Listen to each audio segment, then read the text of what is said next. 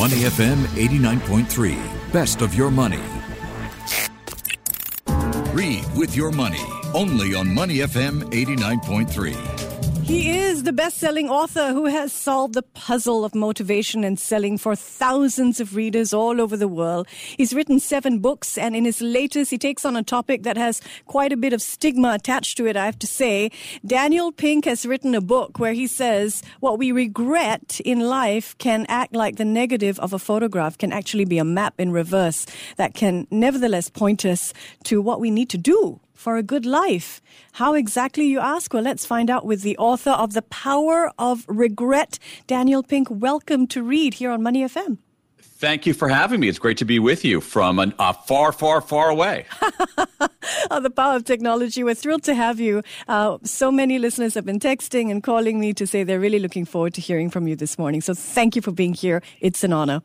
Now, you know, Daniel, we have cultural sayings like you can't move forward if you keep looking in the rearview mirror, right? So it seems as if societal forces want to stress that moving from regret is the best way to deal with it. So why in this book do you make the case for regret? Well, I think that we do want to move from regret. We want to use regret. And I think the problem here, Michelle, is that what society is telling us is not what science is telling us. Uh, society is telling us, hey, don't look backward, don't have any regrets, focus on the positive. Uh, never be negative. And what the science tells us is something very different. Science tells us that regret is ubiquitous. Everybody has regrets.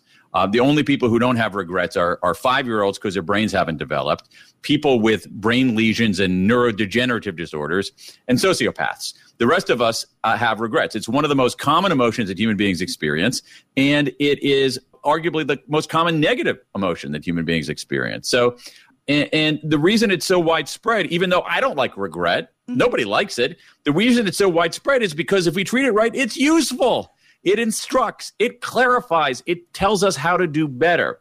And it all hinges on how we deal with it. We shouldn't ignore our regrets, no way. But we also shouldn't wallow in them. We should confront them, think about them, use them as signals, use them as information. If we do that, there are an array of benefits. What is the difference, Daniel, between regret and guilt? And are both useful? Mm. Uh, great, great point. To me, the way I look at this is that is that guilt is a form is a is a is a variety of regret. That is, it's a regret about some kind of moral transgression. And you know, in in my research, I col- I've collected now over twenty thousand regrets from people in 109 country, 109 countries, including a few hundred from Singapore, actually. And and and and what we found is that one of the big four categories of regret are moral regrets. If only I'd done the right thing. Mm-hmm. And so I, I think that that that guilt is a guilt is a variety of regret. But the truth of the matter is that most regrets are not guilt. Most guilt is a regret, but most regrets are not guilt. Most regrets are not guilt.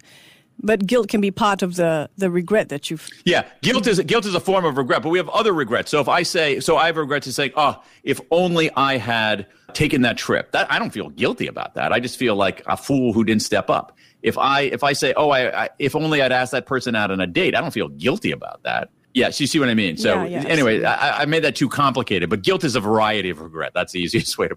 We're going to talk about the four different types of regrets that yeah. you broadly categorized, and I love that website. It's still up there, right? People can can you of know course. you can hover your mouse over different maps, or uh, the map of the world, basically, and see what people are regretting all over the world. Really yeah. terrific. Now, we know that pain is an important indicator because it moves us to take action that is important for our survival. So, why do you think we feel our regrets so deeply? That's a really, really important point. And here's the thing exactly as you say, and, and I think it often goes unnoticed, that pain itself is instructive, that pain tells us something, right? Pain is a signal. It's an unpleasant signal, but it's a signal. And emotional pain, negative emotions, are a signal. Now, here's the thing you don't want to have pain throughout your life. This thing about physical pain, you don't have you don't want to have pain throughout your life, but you want to have the capacity to experience some kind of physical pain because you know, wait a second, that's too heavy for me to lift. If I lift that, I'm going to hurt myself. Uh, that's too. I can't walk 47 kilometers today because when I get to the 30th kilometer, I'm going to feel tired and my hips are going to hurt. You know that pain is a signal, and so with with with emotional signals, what we want is we want to have plenty of positive emotions, plenty of positive emotions, more positive emotions than negative emotions. but we don't want to have only positive emotions. Mm. So I don't, you know, imagine if you went through life without the capacity to feel fear. You wouldn't survive. You'd be in a burning building. Oh, I don't feel any fear, and you'd, you know, you'd be, you'd be gone. Imagine if I, or you know, some some deity could wave a magic wand and say, "I'm going to extinguish grief from the human condition." I don't know if I'd want that because why do we grieve? We grieve because we love. And so I think that you mentioned society at the beginning, Michelle. Mm-hmm. I think we as, as a broader society have to equip people with the idea that negative emotions are part of life and that we should treat them in a, in a systematic way. And when we do that, like pain, they are signals.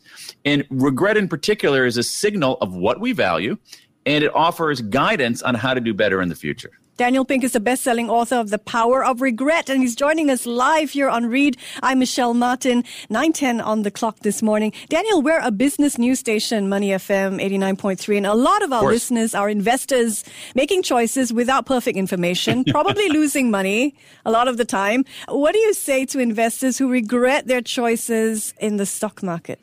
Yeah, well, I would go. So I would be focused less on outcomes. If you if you want to scrutinize your ability to make investment decisions, focus less on outcomes and more on the decision itself. So so stocks go up and stocks go down. Some things work and some things don't. You know, ultimately everything reverts to the mean anyway. So so you have to go back and say, okay, did I buy a thousand shares of Netflix because I just watched a movie on Netflix and I thought it was a really good movie. You know, it's like that's a bad decision. But did you say, well, I bought a thousand shares of Netflix because I saw that streaming is becoming popular all over the world, that the adoption rate for Netflix all over the world was going through the roof, and right now the stock declined.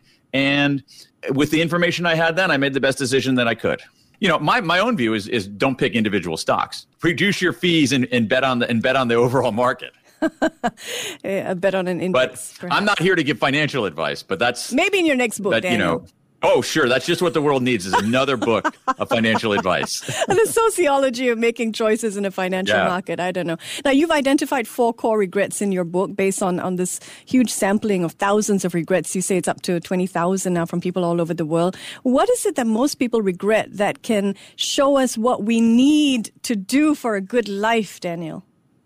Yeah, well, you I mean you said that at the beginning too, which is exactly what these four regrets teach us. So one regret that people have, which is related to finances, um, is is is is foundation regrets. Foundation regrets are if only I'd done the work. These are small choices, small bad choices we make early that accumulate to negative consequences later on. And so one of the most common ones mm-hmm. is well, we we see it in health. I made bad health decisions. I didn't eat right. I didn't exercise. We see it sometimes in education.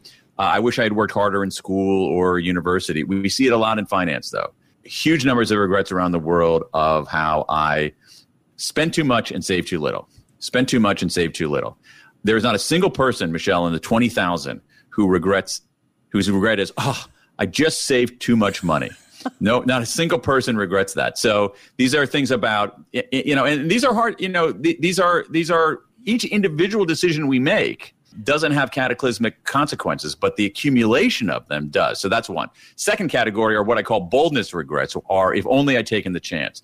These affect a lot of business and careers. So we see people who regret uh, not traveling, not speaking up, not asserting themselves, not asking people out on dates. That was a surprisingly big one. But also people who regret staying in lackluster jobs and not going out on their own, mm-hmm. um, not starting a business, not being entrepreneurial in their lives. Huge numbers of regrets about that. Moral regrets we talked about. Uh, if only I'd done the right thing. And then a lot of connection regrets, which are regrets about relationships uh, and not mostly romantic relationships, just the full suite of relationships we have in our lives that come apart and you want to reach out, but you don't because you think it's going to be awkward and you think the other side's not going to care. And so it drifts apart even more, and then sometimes it's too late. So those are the four regrets with remarkable consistency all over the world. So amazing. So do the smart thing, take a chance, do the right thing, and reach out when it comes to relationships so that you keep them strong. Uh, I mean, I got to tell you that. I mean, that is very. I mean, I'm t- from reading through these regrets because, as you said at the top, when people tell you what they regret the most, they're telling you what they value the most. Right. And if there's any guidance on this, certainly on the connection regrets, and, and this is true for me, I've, like I've changed my behavior. If I find myself at a juncture, and most of these regrets occur at a juncture where you have, you know, uh, two choices or multiple choices. If I'm at a juncture where I'm thinking, should I reach out or should I not reach out? For me, the fact that I've arrived at that juncture answers the question, reach out.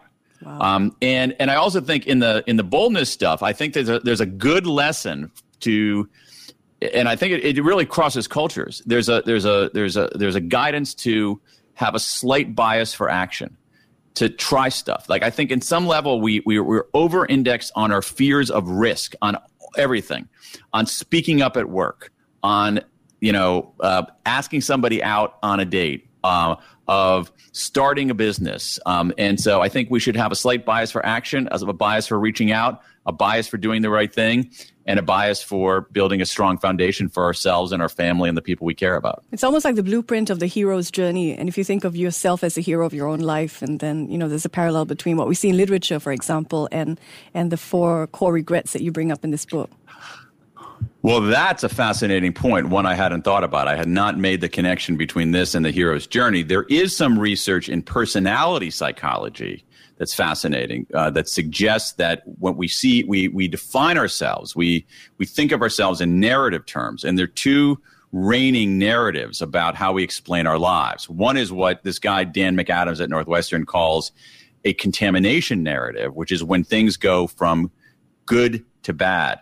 The other is what is known as a redemption narrative, where things go from bad to good. And his argument is that the people who are flourishing, psychologically, professionally, etc., think of their lives as redemption narratives where things are going from bad to good. And regret is in some ways a redemption narrative. It says, if we look backward and reflect on our mistakes and our missteps and learn from them, we can do better in the future. And so there is a very heavy, it's a really good point, a very heavy narrative aspect of this of, of how we reckon with regret. And if we see our lives as redemption narratives, we have the capacity to make it better. We can look backward, reflect on what we did wrong, extract lessons from that, and do better in the future. That is a very, very healthy way to live. That's a beautiful frame for it. You're listening to Read here on Money FM 89.3. I'm Michelle Martin, and he is Daniel Pink. Daniel, in the business world, leaders often want to appear bulletproof. Uh, is regret useful for business leadership? I think it is, and I, and I think that that bulletproof might not be the right strategy. Uh, one of the things that you see is that we, we fear all of us, but particularly business leaders, that if we admit even a small vulnerability or confess to a small mistake, we think that people will we, we, we suspect that people will think less of us and we have 30 years of behavioral science showing that in many cases not all but in many many cases people actually think more of us they admire our courage, they admire our honesty, they admire our authenticity. And so I do think that a thing that leaders can do is actually share with their team, hey, let me tell you about one regret, but but not as a way to just like not not start sobbing and you know crying about it, but saying, let me tell you about a regret that I have. Let me tell you what I learned from it and let me tell you what I'm going to do about it. And I think that that can be a very catalytic conversation among among teams because what it does is that it normalizes regret, and regret should be normalized because it's normal. it is indeed. uh, we all feel it across uh, cultures. Everybody feels it for a reason, right? If you have a functioning brain, if you're over five years old, have a healthy brain, and are not a sociopath, you experience regret. you share a great process of thinking through our regrets in your TED talk. So I wonder if you can give our listeners a, a sliver of that. How do we reckon with our regrets in a healthy way, Daniel? Sure. So, so one thing what we do, so be, so I think of it as inward, outward, forward. So inward, outward, forward. So inward, we have to reframe how we think about the regret and ourselves. And a lot of times when we make mistakes, especially leaders, especially high achieving people, we're just vicious in the way we talk to ourselves. We talk to ourselves with a meanness and a viciousness that we would never talk to anybody else. So don't do that. Instead, treat yourself with kindness rather than contempt. This is the whole line of research in what's called self compassion. Treat hmm. yourself with kindness rather than contempt. Recognize that your missteps are part of the human condition. Any regret that any of your listeners has, if you give me 90 seconds, I can find basically the identical one in the database of 20,000. All right. I have regrets thinking, oh my God, I'm such a terrible person. It's so awful. And I look at this database of regrets and I'm like, okay, I'm so not special. All right. Uh, everybody had so so your regrets are part of the human condition, and that regrets are a moment in your life, not the full measure of your life. So reframe inside. Uh, there's a there's a strong argument to make for disclosure and talking about your regret and writing about your regret, even if you don't want to do it publicly. Um, that converting this very abstract blobby emotion into concrete words is a way to uh, defang it in a way, in a way to begin the sense making process. So, so, so disclose it because that's an unburdening if you want, but certainly write about it or talk about it. Sorry, Daniel. Disclose it not just to yourself, but with someone else. It's got to be safe psychological. It's up to you. Space, I mean, there, right? there's a there's a strong argument for disclosing to other people. I just want to recognize that not everybody feels comfortable doing that. Mm-hmm. But but disclosing to others is a way to unburden yourself. And the other thing that disclosure does is because you have to do it with language is that you go from this abstract emotion to concrete words. Think about our emotions again is that they're abstract. That's what makes positive emotions feel so good. It's what makes negative emotions feel so bad. And so with negative emotions, you want to move from abstract to concrete. And a way to do that is through language. So there's even evidence showing that writing about your regret for 15 minutes a day for three consecutive days is a way to reduce a lot of its sting and to make sense of it. And so finally, the other thing, so you're, you're reframing it inward. You're mm-hmm. treating yourself with kindness rather than contempt. You're talking about it, writing about it, disclosing it to make sense of it. The final thing is you want to extract a lesson from it. That's essential. And we tend to be terrible at solving our own problems, but pretty good at solving other people's problems. So you want to do something that's known as self distancing, where you take a step back and you you talk to yourself in the third person for instance or like one of like like for business leaders seriously one of the best decision making tools for business leaders comes from Andy Grove the former CEO of Intel who when he was faced with a tough vexing decision would say to himself okay what would my successor do? What would my successor do? So he's taking a step back, imagining the situation from someone else's point of view. And so when we do those things, uh, we can actually use regret as this very powerful emotion as an engine for forward progress. Very useful tools. In your book, you talk about a regret circle. How does that work? Yeah, uh, this is an idea that's sort of gurgling up on the edges here. And what it would be, let's say you and I would gather with, say, three other co- three colleagues, and we would go around, and I would do something like, you know, I would start perhaps, and I would say, "Here's a regret that I have. Here's the lesson I learned from it." And then I would go to the other four of you for advice on what to do next, because you're going to be better at solving my problems than I'm going to be. Then you would go and you would say, "Here's a regret that I have." here's the lesson that I learned from it. And then the other four of us would, would give it, would give you that. And so again, this is a way to sort of embody a lot of these, these, these techniques because you're talking about it, you're disclosing it, you're unburdening yourself, you're normalizing it, you have social support and you have people, you know, distance enough to help you, help you solve the problem. So I'm imagining being in this circle, this regret circle, and just the idea of sharing one of my biggest regrets. I can feel the emotion coming up with it. So what are the best ways to to separate emotion and process your regret? Well, I mean, I think well, here's the thing: regret is an emotion, so you can't separate. Regret itself is an emotion, That's so you true. can't separate it entirely. Mm. But what you're doing here is you are the process, in a way, converts your regret from something that you only you feel to something that you think about and learn from.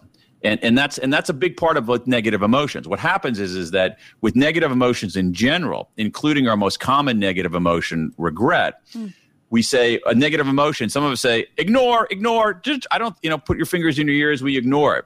And other people say, well, feelings are the emotions are the only truth, or they get they get toppled by that, those emotions. What you want to do is like feelings are emotions are for thinking. So emotions are part of life. Positive, especially negative emotions are for thinking.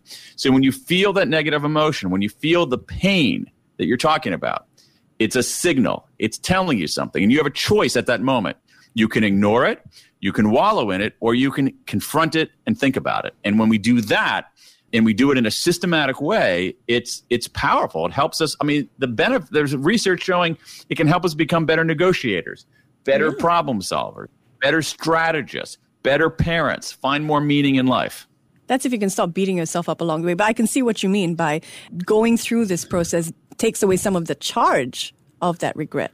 Exactly. And for beating, and, the, this practice of self compassion stops that march toward beating yourself up. You like, you begin to think about it and then you start walking down this road to where you're beating yourself up and you want to interrupt that. And the way you interrupt that is with self compassion. You don't say to yourself internally, you freaking idiot, what is wrong with you? You're the worst person. You don't talk to yourself that way because you wouldn't talk to anybody else that way. You treat yourself with kindness rather than contempt. You recognize that you're not alone, that whatever regret you have, someone else has it too.